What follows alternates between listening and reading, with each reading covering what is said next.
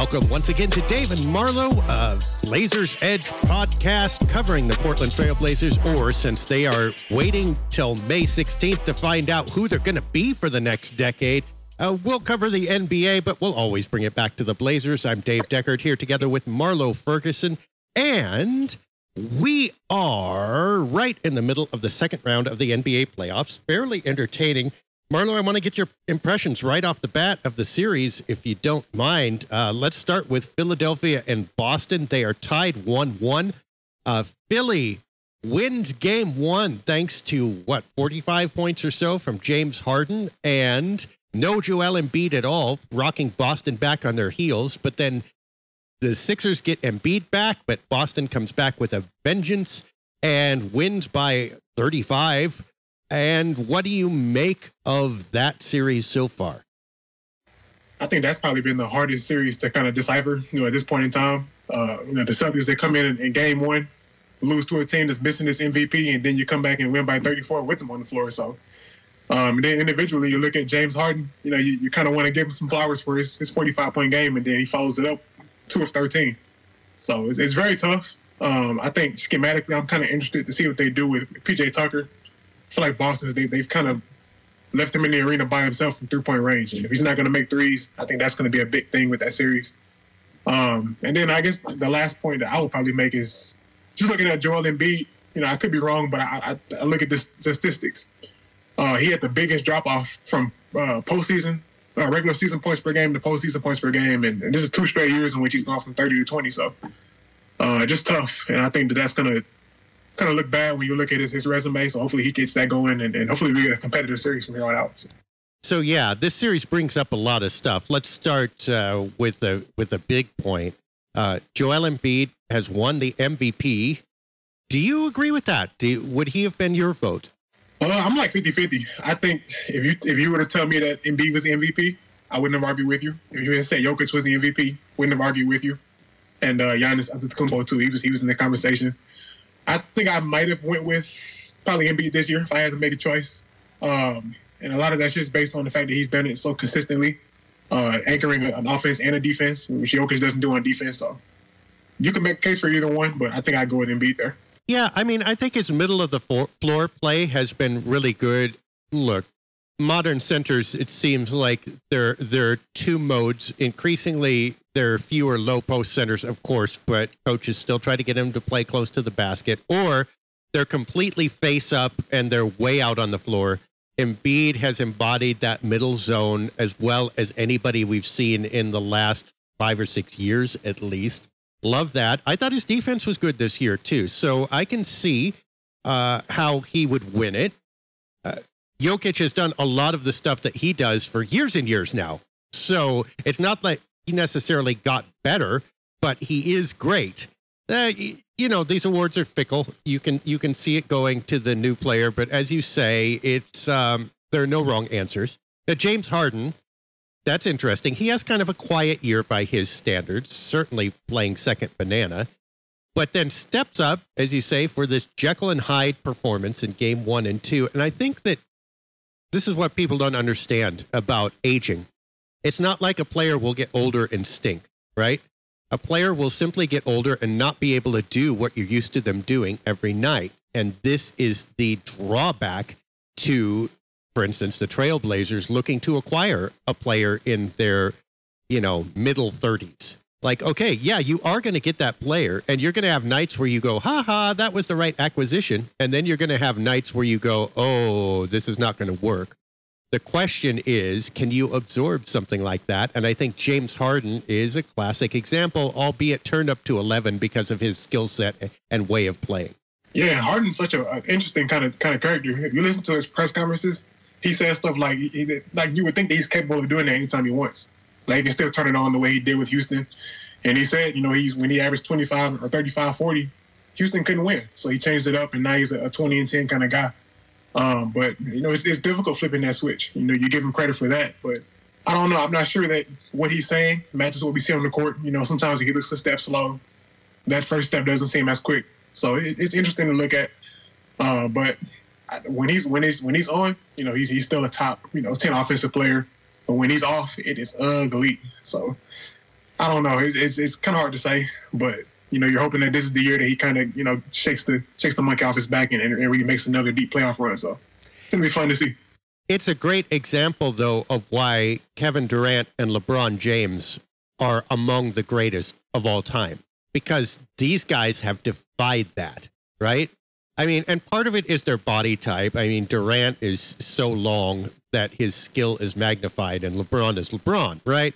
But part of it is also that dedication, that reshaping their games to where they're effective and at the top of the league in their mid to late 30s is absolutely amazing. I mean, incredible. I, look, you had Kareem Abdul Jabbar did it. You had Robert Parish did it in a sense, right? Because he played till he was 40, but his latter years, he was not the same Robert Parish as he was before. These guys are supreme su- superstars all through their career. And you have to admire that. Yeah, I, I definitely agree with what you're saying. And I think that's uh, it's really interesting to look at guards. You know, it's, it's kind of difficult for them to kind of do that, you know, year after year.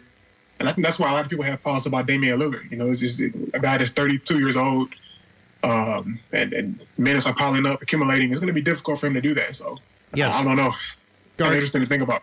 Guards are like the running back. Yeah, I mean, they're first to age, right? But I would put an asterisk on that. That shooting can extend your life, right? And as Steph Curry is already showing that, I think Dame will too. The thing about Dame is that this year he turned it up and got to the rim and drew fouls a lot.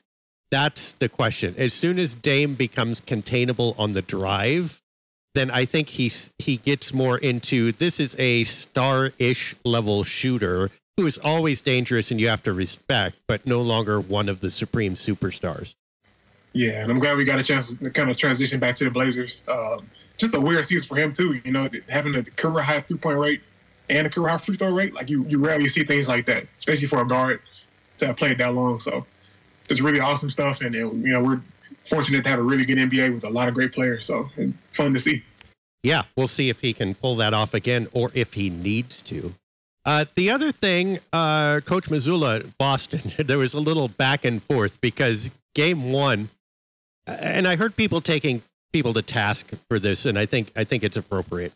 So they lose game one, which of course shocks everybody, and automatically Mazzulla is the worst coach in the universe. And people are saying, well, he didn't make adjustments. He didn't make adjustments. And all of a sudden, game two, the Celtics just blow the Sixers off the court. And Mazzulla's going, Can I talk about my adjustments now? And and like nobody wants to hear it.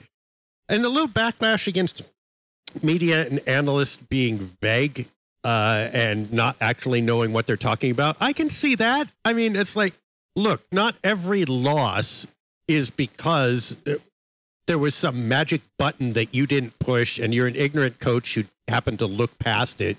Uh, these guys know a lot. They they've forgotten more than the rest of us know. And sometimes players just play and coaches coach actually pretty well. And all the adjustments in the world don't end up working because you know what? It's an actual athletic contest and either side can win. Yeah, it's well said. I think I love to see a coach kind of talk their talk or a player, anybody. You know, when you get a chance to redeem yourself, it's always a good thing. Um, and, and, you look at game one, if I recall correctly, they had the, the highest like effective field goal percentage in playoff history for a team to lose a game. So sometimes it's just a matter of you're not getting stops, and, and some of that's coaching, but some of that's you know good defense doesn't beat great offense. And in that game, that game one, James Harden, Tyrese Maxey, guys like that were hitting very difficult shots that sometimes they just go in in this NBA. So um, I, I, I don't understand why they do that to coaches, you know, especially after one game. You know, if he's got a body of work that shows, you know, what he's capable of. I think we as fans, we, we kind of jump the gun get a little bit too ambitious when it comes to, you know, our, our, our narrations and how we view players and coaches. So, um, shout out to uh, Coach Mazzulla. I like to see that, and hopefully they can keep it going, you know, going forward. Yeah, I remember about seven, eight years ago, the whole thing was substitution patterns. This coach makes terrible has terrible substitution patterns and i never understood what that meant because you know few coaches substitute in a strict pattern to begin with and i think what they meant was you know there's a guy on the bench who didn't play or didn't play much and i think that guy was better than the guys who actually played because the guys who actually played lost the game and my imaginary player wouldn't have and i'm going like Wow. But in real life, if you don't have the ingredients to make a pound cake, you can't just throw in the oregano and, and make it work. Yeah, I mean, I, have never made a pound cake, but I can see that being the case. Absolutely. Um, I think you're right. You know, I, if you're a coach, you don't want to be in that situation where you're you're rigid and, and predictable with your your uh, substitution patterns. Um, and so, you know, you want to try to adjust for matchups and whatnot. And He did that in game two, so you know, all the credit to him. And it's going to be a chess match. That's one of the best things about the postseason is you get those adjustments and chess matches and how they how they approach that. So Philadelphia is probably going to have something coming for game three where they can, they can kind of combat that. Well, and also, like, I think you can critique an individual play, but how many games come down to that individual play? Even if it's the last play, there were a hundred before it that mattered. Also, if a coach isn't doing thing, it's usually because he can't. You know, you, you again, it's like you think you have a magic wand to bring this ideal man-to-man defense off of the bench, or whatever, or switch to it. Well, you find out, well, the man to man sucks, right? So that's why you're playing zone because it's worse, or at least not better. Or the classic example with the Blazers, and we're seeing it with Chauncey Billups. Why don't the Blazers run more? And I've said that for years, you know, eh, of course. But we see sometimes, well, they're not running more because when they run, their transition defense actually falls apart, and now they're running up a sand dune and they're actually slipping farther back than if they just play half court basketball. Now, I think that's changing now, but I think that was certainly true, for instance, uh, three or four years ago when we were all on Terry Stotts for for doing it. Uh, and it's like you there's again, there's no magic solution that's as easy to say. You just have to let the games play out. Yeah, we, we've had a lot of conversations about that uh, in terms of the Blazers trying to run run uh, run in transition a little bit more. You know, it's just tough because you, you solve one problem and then you get two more coming right after it. So it's, it's, it's difficult to say what you should do. Um, and we're thinking about specifically Damian Lillard. You know, there's a lot of talk about him not being a, a, a player that wants to play at fast pace. You know, he kind of want to drag it out, play a little bit slower pick and roll. So, you know, you got to appeal to your players um, and, and different circumstances they have too. So, a lot more goes into it than just making a decision here and there. And, and you know, we're seeing it here. I'm, I've just been enjoying the games, but definitely something to think about. Well, and it's different too. I mean, the Blazers have room to experiment now, right? I mean, they have zero expectations. If they want to try running more or rebuild that offense, so be it. It's not like they're going to go farther back, or if they did, all it gets them is more ping pong balls when you are legitimately fighting in Damian Lillard's prime with CJ McCollum beside him and, and, a lineup that you traded specific traded for specifically to get to the conference finals or beyond, you're not going to roll those dice in the same way because you know what? You can't absorb the backward slide. Now all of a sudden that takes you from you're hoping like third in the West to eighth in the West. And there's a big difference between those two. Yeah, and I think with this this new regime of, of the Blazers that we're going to see over the next couple of years, I think it's going to have to be, you know, more fast paced as opposed to like in a half court setting. You look at guys like Shaedon Sharpe and whoever they, if Anfernee Simons is there, or whoever they deal to get get a player for Anfernee Simons, I think it's definitely going to be more fast paced, more athletic, um, things like that. So thinking about that, you know, you're going to have to make the move eventually. So it might make sense to you know start putting the work in now to get there. Um, so it'll be something to think about even Jerami Grant. I mean, when you look at Jerami Grant, you don't say half court power forward. You say, well, he can play in the half court and he's fine. But you know what? You could take advantage of his speed and defense better if you played a little faster.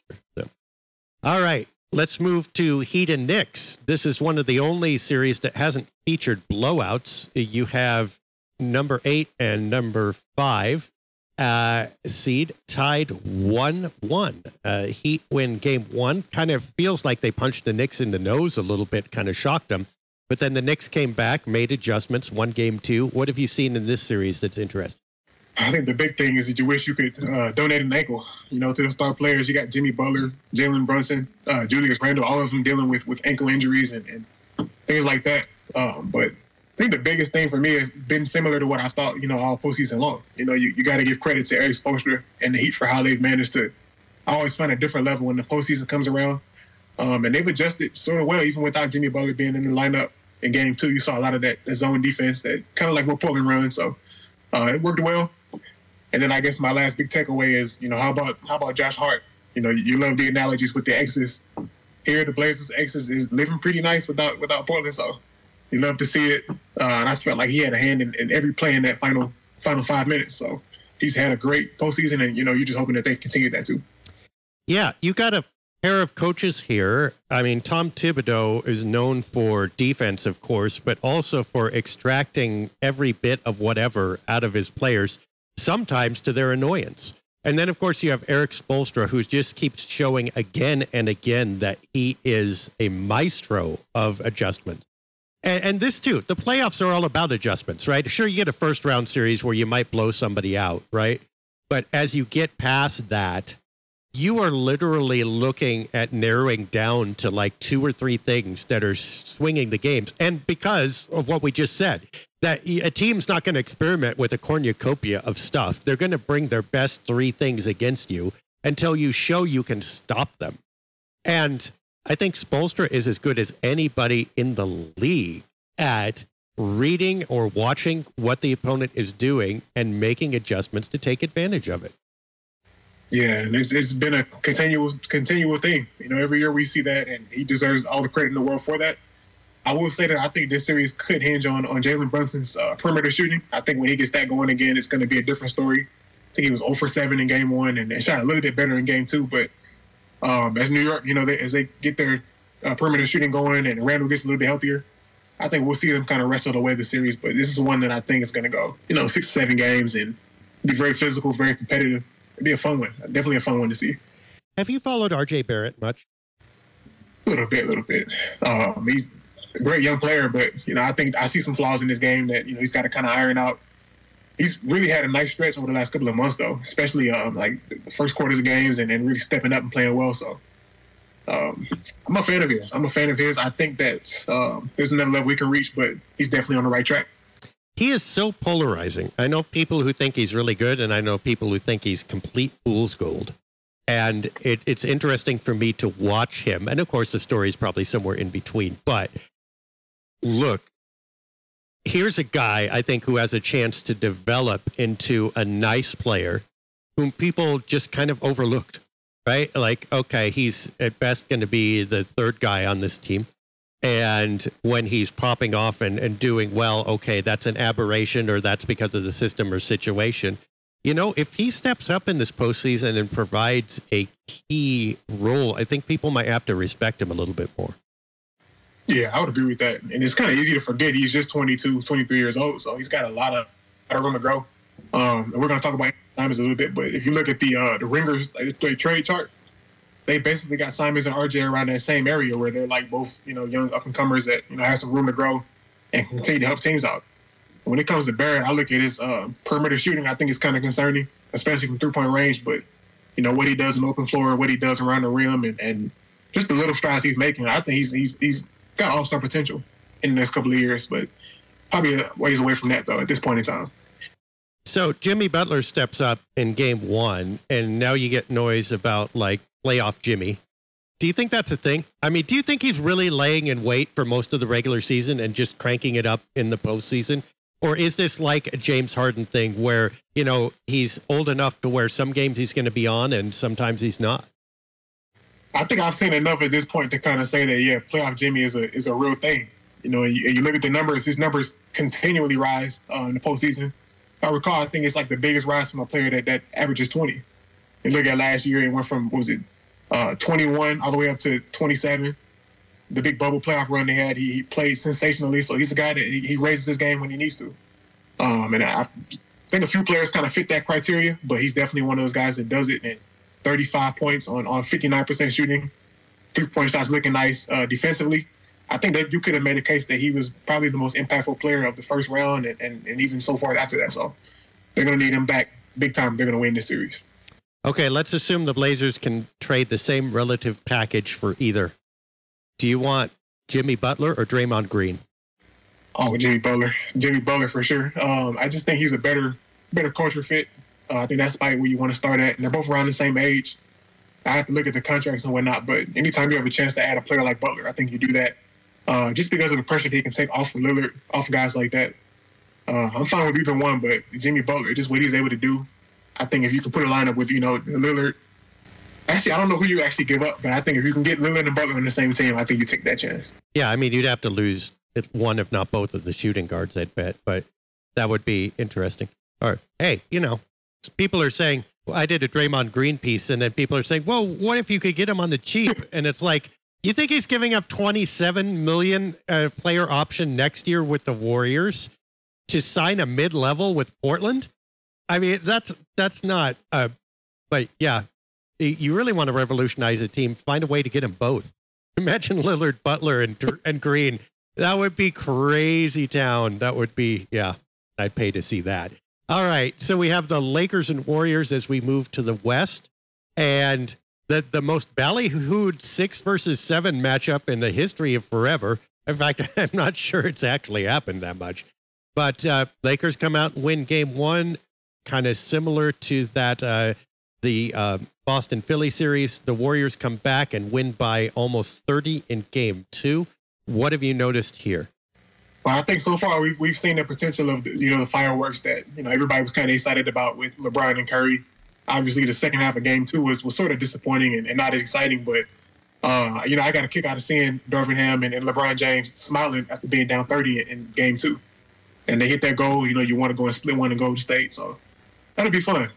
And I think one thing that I kind of looked at, um, one thing about the, the postseason that's, that's sort of fun is that, you know, you can run a guy all regular season long and then all of a sudden he might not be as ideal of a player to play in the postseason, you know, for specific matchups. And with Golden State, I feel like we're going to see that with with Kevon Looney. Um, with the way the Lakers play defense, you got Anthony Davis in the in the in the paint defending the rim, and now they got JaMychal Green. He's forcing them to come out and it's opening up more shots. So I think Golden State didn't really want to you know attack the rim to start off that, that series, and, and they're content to be on, be on the perimeter. So pulling Davis out, I think is going to be huge to watch, and I, I think this series is going to go six or seven as well. I'm leaning probably Los Angeles to win that one, but it's been fun so far. Well, I mean, the difference, I mean, yeah, LeBron was a difference, but it's Anthony Davis, right? I mean, he goes from 30 points to 11 points, looks like a absolute Warriors destroyer to almost an afterthought. And this has been the story all year, yeah? Uh, uh what's up with this guy? Uh, is he uh, he's clearly not the all-time brilliant center that he looked like uh, with the Pelican. Who is he now? I think he's still a when he's healthy, you know, a top ten player. Yeah, but um, you know, it, it's kind of confusing on a night to night basis. You don't know what you're going to get. Um, and I like the transition that he made this year. You know, playing more around the rim and not settling for perimeter shots, and you know, maintaining that same defensive focus. But it's kind of hard to see what they're going to get. And I think Golden State they got they've got the team and the coaching staff and the schemes in order to you know kind of negate what he does. You know, it's going to be interesting to see how they re- react in Game Three, but um, especially defensively. You know, if he's giving you 11 points on offense and he's out of the paint, um, it's going to be very tough to see him having that, that impact that we expect. So I think he's going to bounce back, but you know, it wouldn't surprise me if it takes him a game or a game or two to get back to get back in this flow. So at the trade deadline, one of the names that Blazers fans were hot about was Jarred Vanderbilt. What have you thought of him so far in these two games? Jarred Vanderbilt's an, an, awesome, awesome defender. You know, he's taking on every every challenge that comes his way. And you saw it in the first round with Ja Morant and now again with Stephen Curry. You know, I think he's playing his role exceptionally well. And you know, from what I've seen, his, his three point shot hasn't looked terrible. You know, this postseason too. So that's uh just found money, and I I, I would have been fine with Portland. You know, taking a chance on him too. Uh, but the Lakers definitely have a good player there, and I think you can definitely build something with him on defense. Yeah, it's interesting. I think LeBron is such a I don't know how I want to say it. All stars bend gravity to themselves. But LeBron, through his career, has tended to eat fellow front court players. For some reason, he loves to play with stars close to his position, and then somehow they don't perform as well. You have Davis, who I think is up and down. I think Davis would shine more, frankly, on a team without LeBron. If he went back to being the clear number one option and the big guy, I, I don't think LeBron is distracting uh, and allowing space for Davis as much as it's like, well, who is it tonight? It's either or. But I think Vanderbilt is a guy who having a, a physical player, a big guy like LeBron to play next to. And LeBron can all, eh, he's pretty good interior defender still. I don't think he's as good on the perimeter as he once was, but allows Vanderbilt, I think, to stay home less, roam around more, and take advantage of his physical gifts. And I think that was just uh, it's it's an example. Like Davis may not be the best fit with LeBron, but I think Vanderbilt is. Yeah, that's a good point. And I, I trying to think about some players that you may have been thinking about in terms of playing similar to this position. Um, and Vanderbilt's kind of different. He's not a guy that you know commands a lot of shot attempts, um, and he, he kind of knows his role. Um, so I think that that's that's you know a perfect perfect fit for the Lakers at this point in time. one thing that I've kind of noticed about the Lakers this year is that LeBron doesn't necessarily have to go out and, and get 30 points for him to win games. And that's like the first time that I remember seeing that being the case in, in the postseason. And every other year was he had to be a hero and, bail him out of, of different situations. But now you look at his last five games 23, 22, 22, 15, 22. So he's able to kind of play his role and ease his way into it um, and, and be the quarterback and do a lot of different other things. So I know it's got to be a welcome sight for him. And um, they, they've got a, a, a, team that I think you can sustain that with, you know, going long term. Having different guys come in and, and, and being the best scorer on that per se. So it's kind of interesting to see. And that's been a long time coming. And LeBron has tried that before and not necessarily had success. And the asterisk there or the connection there is to Damian Lillard, who is eventually going to need to do the same thing. And I think he's tried a couple times not to pull back totally, but to make sure everyone else is involved. And for instance, this year I think he started the season this that way. And and you see how it turned out. It's not as easy. It's not just instant. It takes evolution. And it's not just for the player, it literally takes evolution for the team to get used to their superstar not being that crutch. And this is why I, I get nervous a little bit about the instant trade. Where I say it's got to be a guy who absolutely changes the team all on its own, who is his own explanation. Like, you know, we've talked about Joel Embiid, who's obviously not available anymore. Like they're going to trade the MVP, right? But uh, you know, it's got to be a guy that makes you go, okay, I get it. He's he's shifted the balance just by being here, because otherwise, if you get a guy who's, for instance, 33, it may take till he's 35 before that comfort level gets there. That second playoff run, right? And is he the same player at 35 that he was at 33? Yeah, that's a good point too. Um, and I'm pretty sure Draymond Green is a guy that we're thinking about. We're both thinking about the same player and he's so used to playing a certain way in Golden State. You know, it'd be different for him to kind of adjust. Uh, and there, there aren't too many different players that I think that kind of fit that mold in terms of players that the Blazers can get that immediately change the culture and change things like that. Um, and it's going to come at a steep price. But in terms of Lillard, yeah, I, I, agree with that too. You know, it's, it's not a coincidence that defensively his best games came in, in those games where he didn't have to score 30 points or 40 points. So if you can get guys on that team that can take pressure off of him, I think it's it's it's going to be huge for him. I don't know what kind of defensive potential he has that he can raise up to at at age 32, but yeah, his, his, his best defensive games and his best high energy games, I feel like they came when when guys like Josh Hart had 15 or guys like Simons had 30. Um, so it's something to think about for sure. Yeah, I mean, even Jimmy Butler, and I think Jimmy Butler would be half of his own explanation, and I think he'd do some of those Josh Hart things. But um, again, if it takes two years to gel, I, I believe that Lillard, I mean, if he doesn't have to play as hard as he did this year, I believe that Lillard will last two more years. Jimmy Butler, who knows? Ah, see, my cats are objecting to that trade too. You can hear them uh, growling. Uh, you know, it just, the thing is, LeBron has gotten players younger than he is.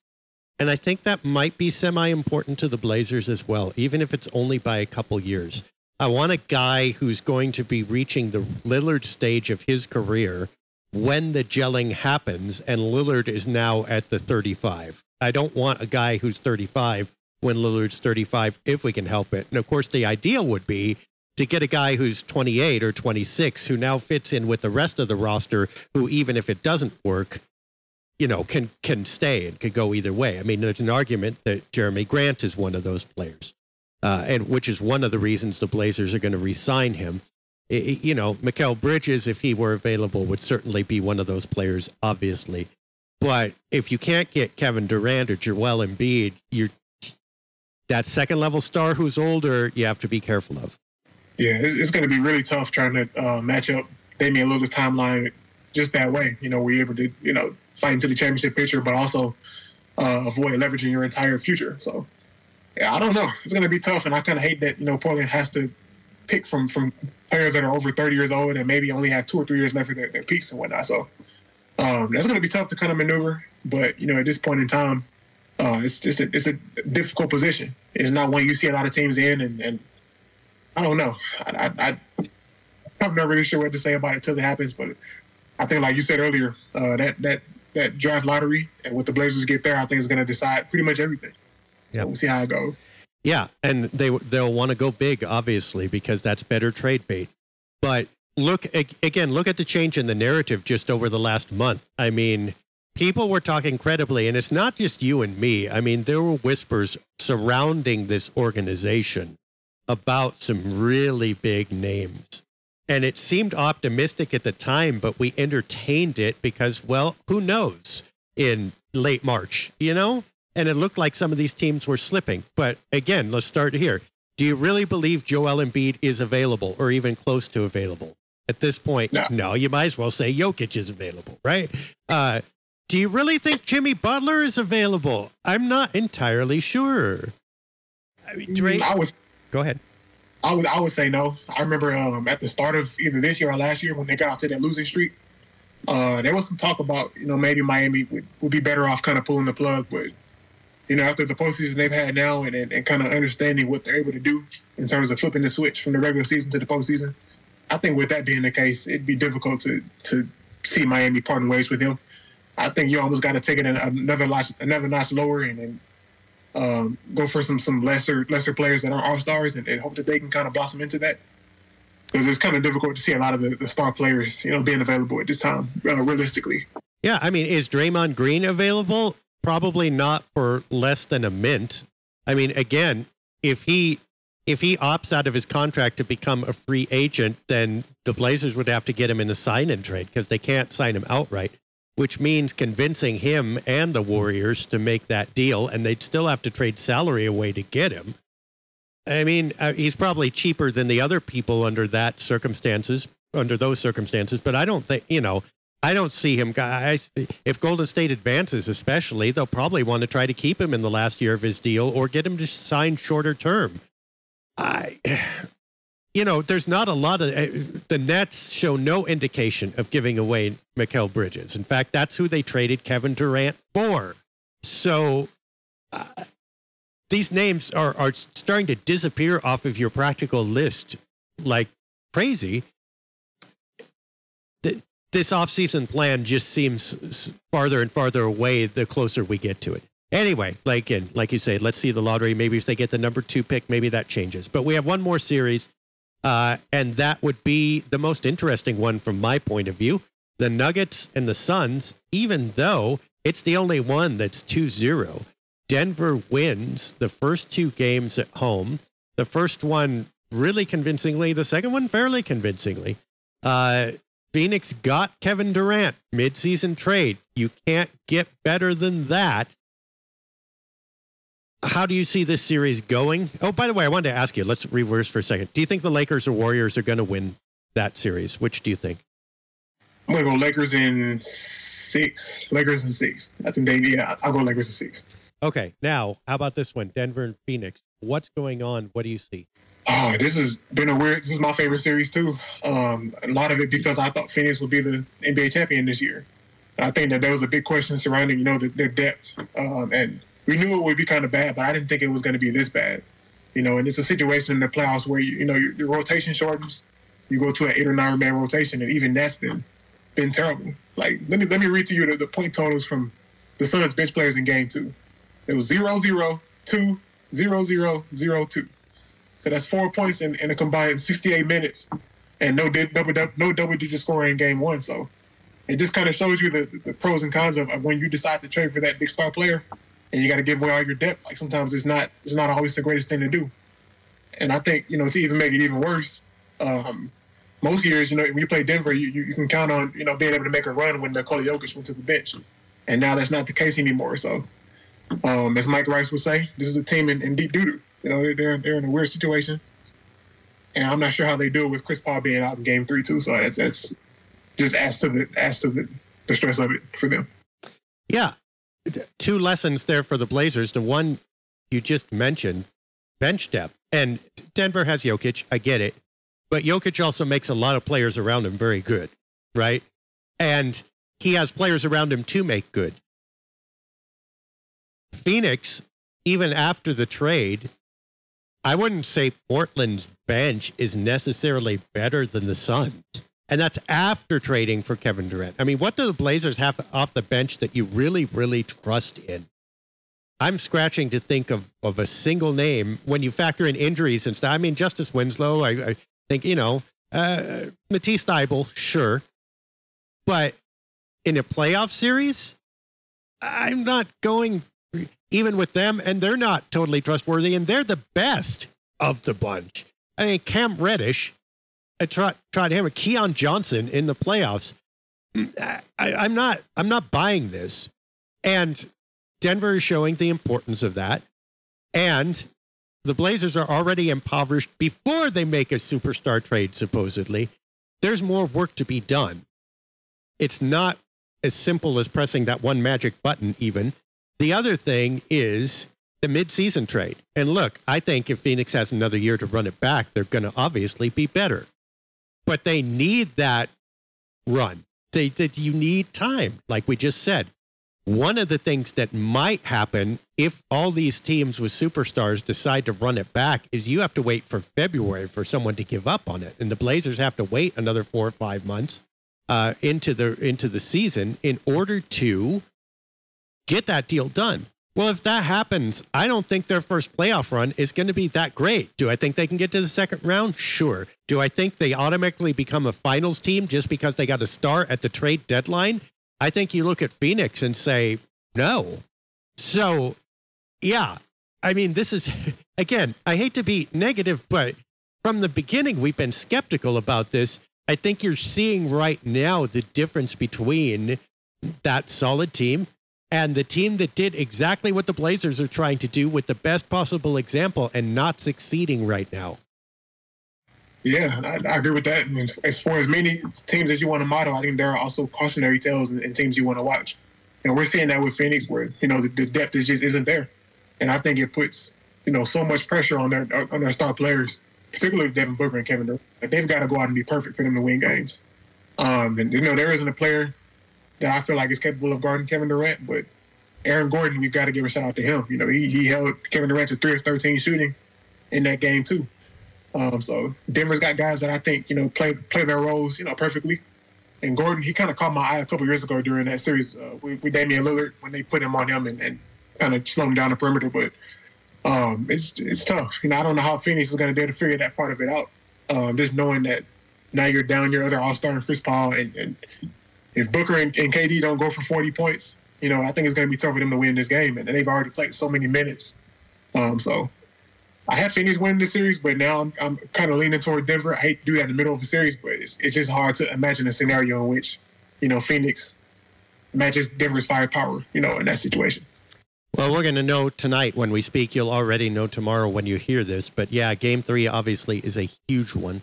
Let's play this game let's pretend the Blazers get Jimmy Butler. Okay, let's uh, you know, look, it's not Mikal Bridges, but it's it's as good as you can get of the, those secondary older stars, right? Okay, so right. we we agree that's pretty much the ideal of that genre, right? All right. The Blazers get Jimmy Butler. They have to trade away Anfernee Simons and a pick to do it. Let's minimize the cost. Let's just say they get Simons and and a pick. Are they better than Denver? Let's see if you're running out there with with Lillard, Sharpe, Simons or Butler, Grant, and, and Nurkic for the sake. I mean, you have to trade Nurkic, I think, but let's just keep it. Let's just absolutely minimize the cost entirely. Chalk it all up to draft picks and Anfernee Simons. Are, are they I'd, better than Denver?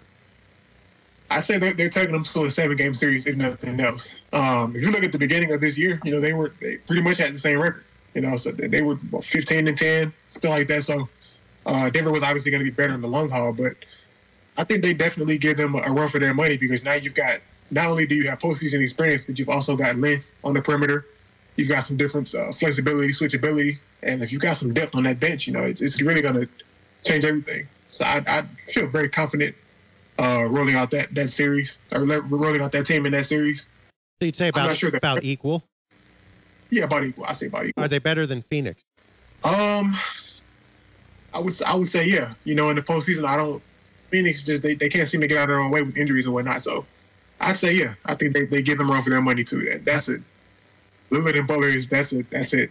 Um, monstrous. You know, two man pairing. I'd love to see that. Are they better than the Lakers? Ooh, um, I think this iteration of the Lakers, I think they could they could they can match with them too. I don't really see too many teams that they they couldn't um Right, couldn't but deal I- with. I'm asking, are they clearly better? Clearly, clearly. No, I wouldn't say clearly. No, I wouldn't say that. Are they clearly better than the Warriors? No, no. Clear, clearly changed everything for me. I don't think they're clearly better than any of these teams, but Okay. competitiveness. So they can compete. They can get into the room, but they're not walking to that room and taking the dais. They're they're now one of five, and maybe more. I mean, because you can ask if the Kings with better with more experience have gotten better or whatever. But okay, so you make your big move, and again, we posited the minimum cost possible for them. They're going to have to pay more than we said. If nothing else, again, they're going to have to send out more salary. But we we just literally kept their entire starting lineup except for Anfernee Simons. All right. So we said that they're a coin flip with the four teams that are in the second round here. So you got to coin flip the second round. You've got to coin flip the conference finals, and you got to coin flip the NBA finals, and that's assuming no one else gets appreciably better. I mean, again, perspective. I, I, I I'm buying this less and less as we go along. But you know, one name that is uh, that is coming uh, that has come up possibly when the Bucks exited the playoffs. Giannis's name was brought up. It was joking, I hope, but people were going maybe right. Yeah.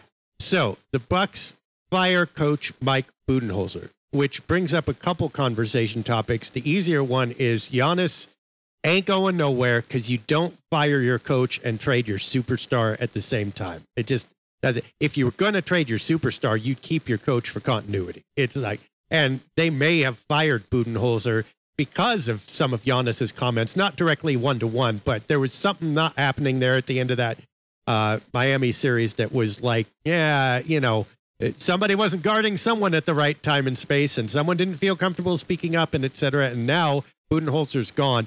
Forget Giannis for one. But here's the other thing Budenholzer's a championship coach who's won 70% of his regular season games and 54% of his playoff games. Can you believe he's gone? Uh, I, I, it's like 50-50. I can, but I can't. You know, it's, it's really rare that you see a, a, coach that you know had that body of work over a five year span. You know, it get get fired. But at the same time, I think if you if you were to say that you got Giannis Antetokounmpo, you got Jrue Holiday, Khris Middleton, Brook Lopez, all of that, and you only get one NBA Finals appearance. I think you can say that you kind of underachieved in that area. Um, obviously, it's, it's very competitive in that Eastern Conference, but um, just looking at the bigger picture, you know, I can see a case for them, you know, wanting to move on, especially with some of the late game execution uh, failures they had and, and just failures to adjust. You know, I think Budenholzer's still a championship level coach, but maybe he isn't the right fit for that specific team in that situation. So, you know, I, I kind of understand that part. Nick Nurse in Toronto as well. In fact, I read a graphic that said like I think it was like four, three or four championship coaches were fired Yeah. two years after they won the title. And it's like, wow. Are the expectations for coaching too high? Or is this like the uh is this just like the new thing that uh you know, coaching is even more short term than it is uh, or has been, and it's a lot harder to move your your star players now. So you move your coach. Yeah, definitely it feels like on a shorter leash, um, particularly from years past.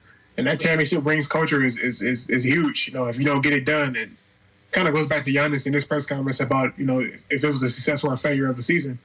Uh, it's it's tough. You know, I don't I don't necessarily agree with all of the parts with Budenholzer being fired. You know, there was a situation with him losing his brother in the middle of a series, so you know the human aspect of it. You know, you, you think about that too, but um, I don't know. I think yeah, there's there's so much pressure to win a championship that you know if you don't get it done, especially if you have a stacked roster and in the right situation, you know you're looked at as a failure. And I think that them being the number one seed, I think played a part in that too because they're the first ever one seed to lose in five games in the, in the first round. So um, that part of it kind of goes into it too. But at the end of the day, I'm, I'm kind of 50 50 on it, I would say. So I think players get to have bad series, and stars get to have lots of them if they want to. I don't think coaches do, honestly.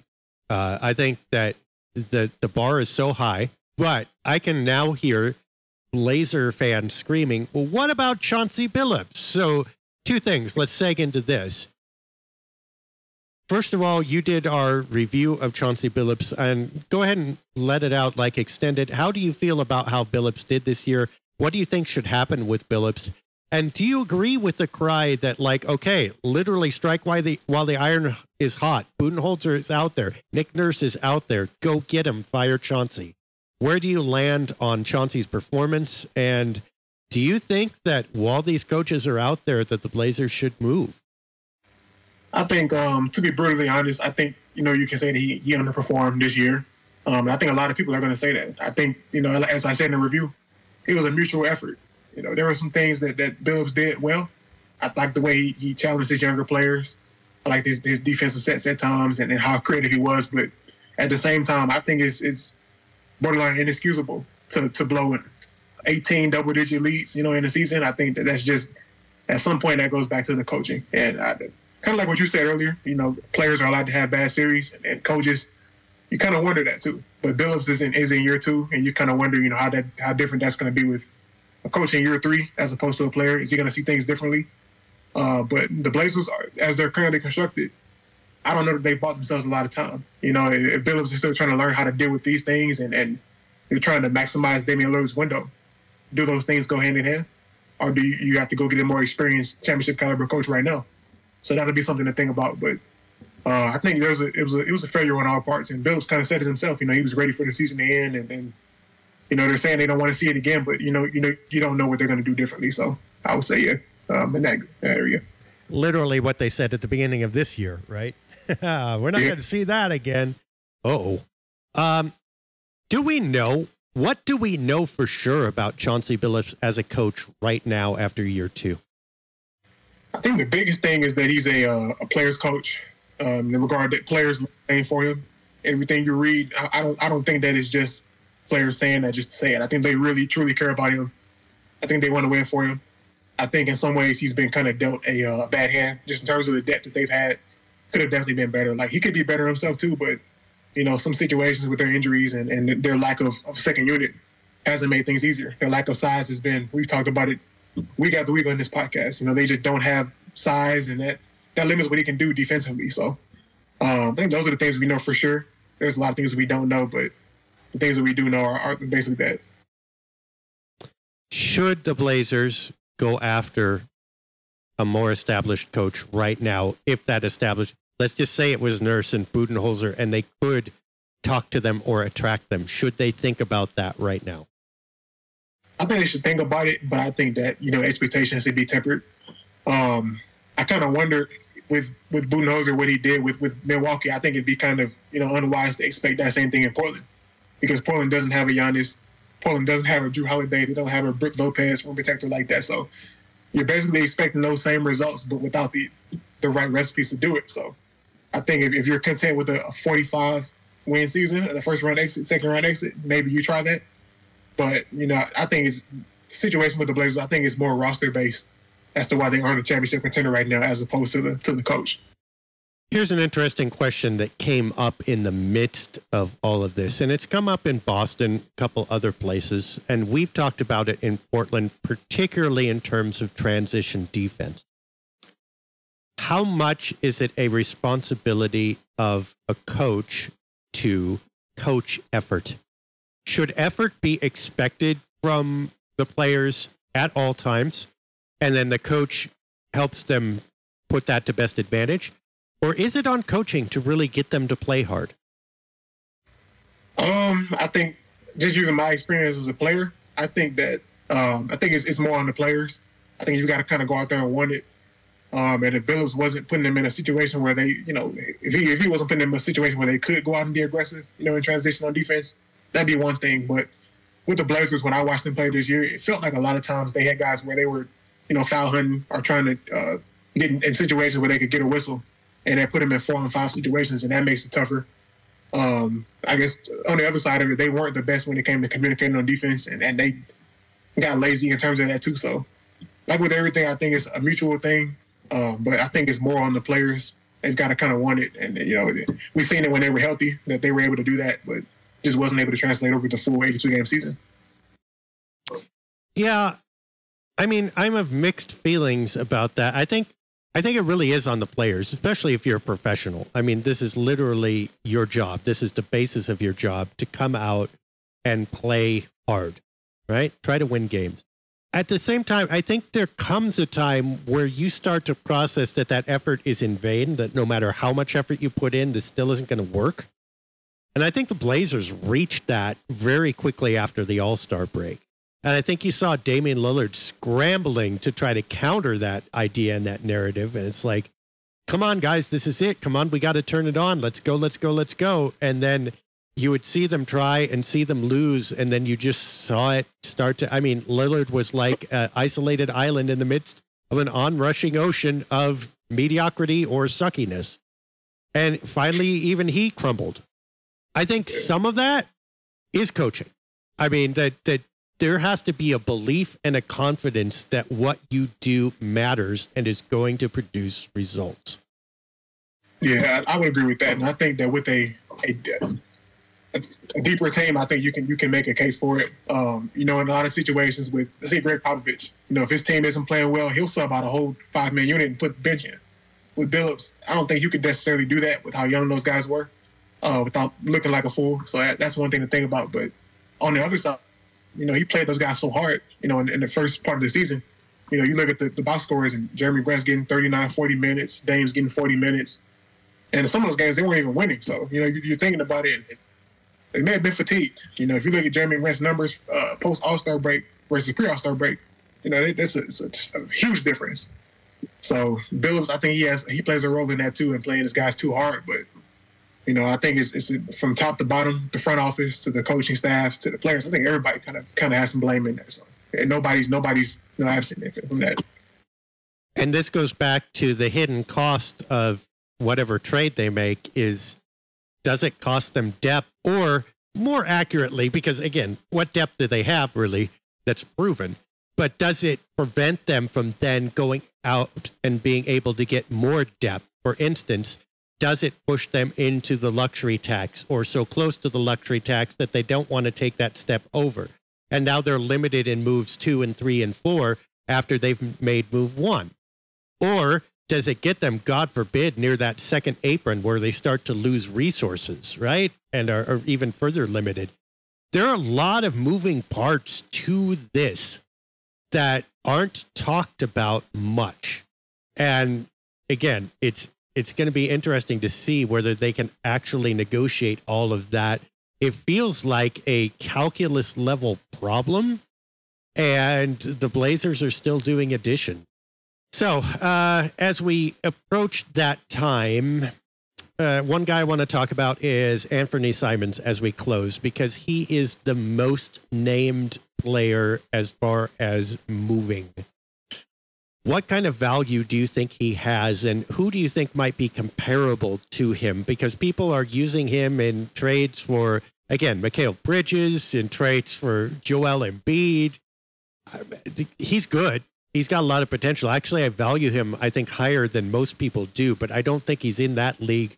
How much value do you think Simons really has? Yeah, I, I, agree with you. His growth as a 23 year old has been, you know, incredible. You know, to be a, a 20 point scorer, dynamite scorer, those kind of players on growing trees. Um, but I think that he's a guy that I think if, if Portland wants to reach their full potential, I think you kind of have to have to deal him. And I think I've always kind of been on on that train. But Shaedon Sharpe's finale to the season and, and just kind of imagining how it could look with with Lillard Sharpe, um, athletic three, and finally having some size in there, I think you definitely want to want to take a chance on that. Uh, as far as value goes, I think he's he's one of those guys where you know his his, his contract is kind of new, so got to think about that. But I mentioned earlier the, the Ringer. They made a trade chart. They've got him at number 59, and they've got players around him such as such as Jarrett Allen, R.J. Barrett, um, Kyle Kuzma, Tyler Herro, guys like that. So I think you're looking at, um, you know, without a draft pick, I think you're looking at guys that are borderline, you know, all stars, guys that are, are capable, quality starters. I think, but when you add, when you add that draft pick to it, depending on where it is, you know, you really got a chance to, to cook with some guys and, and, make some moves. So, like I said before, I think the biggest thing is just going to be um, what happens in May on May 16th with that draft pick. You know, if you get a number one pick and you can our number two pick, and you can put that with Simons and go get a star, I think that's that's very appealing. But I think it's going to kind of depend on what we see over the next couple of weeks, though. Are we still united that if they get number one, they take Wembanyama? Sorry, yeah. I always stumble over that name. Uh, they're going to get Giannis and and Wemby, and then we're not going to be able to pronounce anything, and we're going to win a title. Yeah, absolutely. I'm with you on that. Let's do it. So they keep they keep him, right? Yeah, yeah. I say yeah.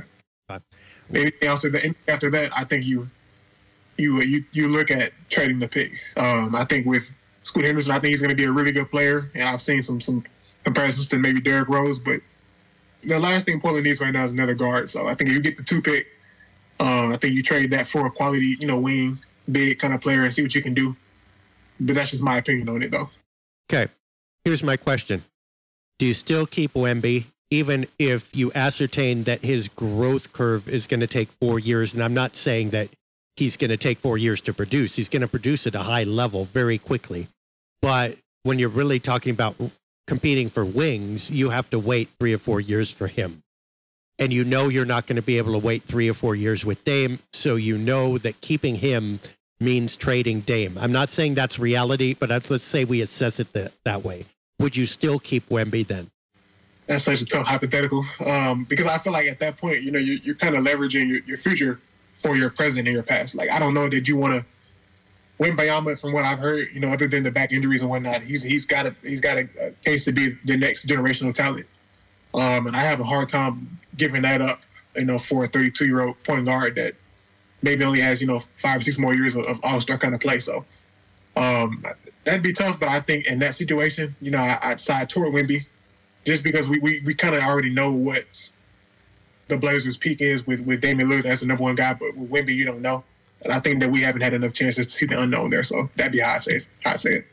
Yeah, I mean that's my big question, and this is what I keep trying to get at: is that the Blazers fans, I think, have so conflated Damian Lillard and the franchise that they just literally see no difference between the two. And look, well, we got to keep what we have. Well, what do you have? You have Damian Lillard, 100% Damian Lillard. You should celebrate that. And it is everything you dreamed it would be and more if you isolate it down to that player. Okay. One of the greatest, if not the greatest players ever to put on the uniform, a reason to go to the arena every night. Brilliant, brilliant, brilliant, brilliant guy. But what is what do you have now as a franchise? From the franchise perspective, you have 33 wins. You have uh, having been to the conference finals once and getting swept out of them in 2019 and never coming close. Uh, other than that, I mean, you have it's it's like the 1980s with a lot less overall team talent and a lot less forward momentum right now.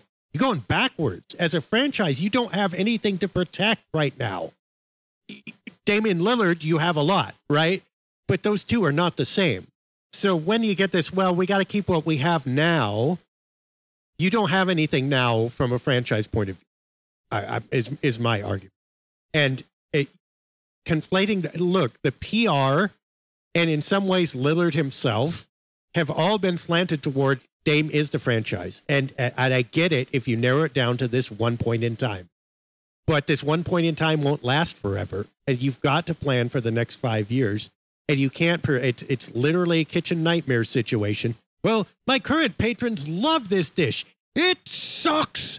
It's terrible. You're getting it out of a jar. You know, it's just like, or that one dish is good and you're not going to go anywhere with it. You're going to go out of business.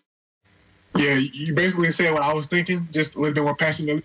Um, I'm 100% on board with that. And I, I think that we, we just watched Damian Lillard have the best season of his career, and he had 33 wins to show for it. Like, my question is, how many times do you want to see that same movie play out? Number one, and number two is, you know, does he have another level he can reach? You know, at 33. So, um, if you're asking me, five years, you know, for a championship contention versus 15 years with with, with Wembanyama, I got to go to 15. And I think at some point Lillard would kind of understand that, and knowing that Portland did what they could there in that situation, and and I don't think he complained about it. I think he either kind of deal with it, or it'd be a situation where they, they dealt him to a, a different team to get even younger, which gave him a chance to win a championship. So I think there's there's win win scenarios to be had if the Blazers get the number one pick. So everything kind of hinges on that, though. Right. I mean, because now, okay, Cam Reddish doesn't look so bad anymore, right? Matisse Thybulle, even Jerami Grant. It's like, okay, I get it. We're building into the future with this. And if you, in parentheses, say, and we're going to move Dame, it's going to be really sad. But we're going to get a haul of draft picks and maybe a good young player. Now we've got like five chances to add to the future as well. And we've already got our generational superstar, which is the hardest part of that equation to get. I don't see the downside there. I do see the downside potentially of going the other direction. We've talked about it. Now, I'm not going to scream if they go the other direction, especially if they pull it off skillfully. I'm just saying one of those things seems to add up to a lot easier path than the other. But of course, that is dependent on them getting the number one overall pick, which we will see. When we uh, talk again, we will be actually one week closer, which means uh, we will be on the 12th. Uh, they'll hear this on the 13th next week, three days away. Uh, we'll talk about that and getting all excited and stuff like that. Anything else we need to add before we go? I can't think of anything else. All righty. Well, then, for Marlow Ferguson, I'm Dave Deckard. We hope you are having a great weekend and go not Blazers. Uh, we oh well, uh, actually, one more thing quickly, Marlow. How sad were you to see the Kings lose? Oh man, oh man, I wanted that series so badly. Uh, I'm not even a Kings fan, but it would have just been cool for them to see. I think every every franchise deserves to have that that long. They I wanted them to feel what Blazers fans felt in 2014. They deserved it, but next year that team is going to be a force to be reckoned with. So better days ahead, I'll say. Yep. I mean, I I was I was legitimately sad for a minute, but then it's like, okay, I got over it because I'm a Blazers fan, and next year you all can root for my team instead of my me rooting for yours. But that was kind of a magical, you know, that that was a magical run. I'm sorry it ended soon, but we'll see. All right. Well, for Marlow Ferguson, I'm Dave Deckard. We'll talk about all that and more next week. We'll see you soon.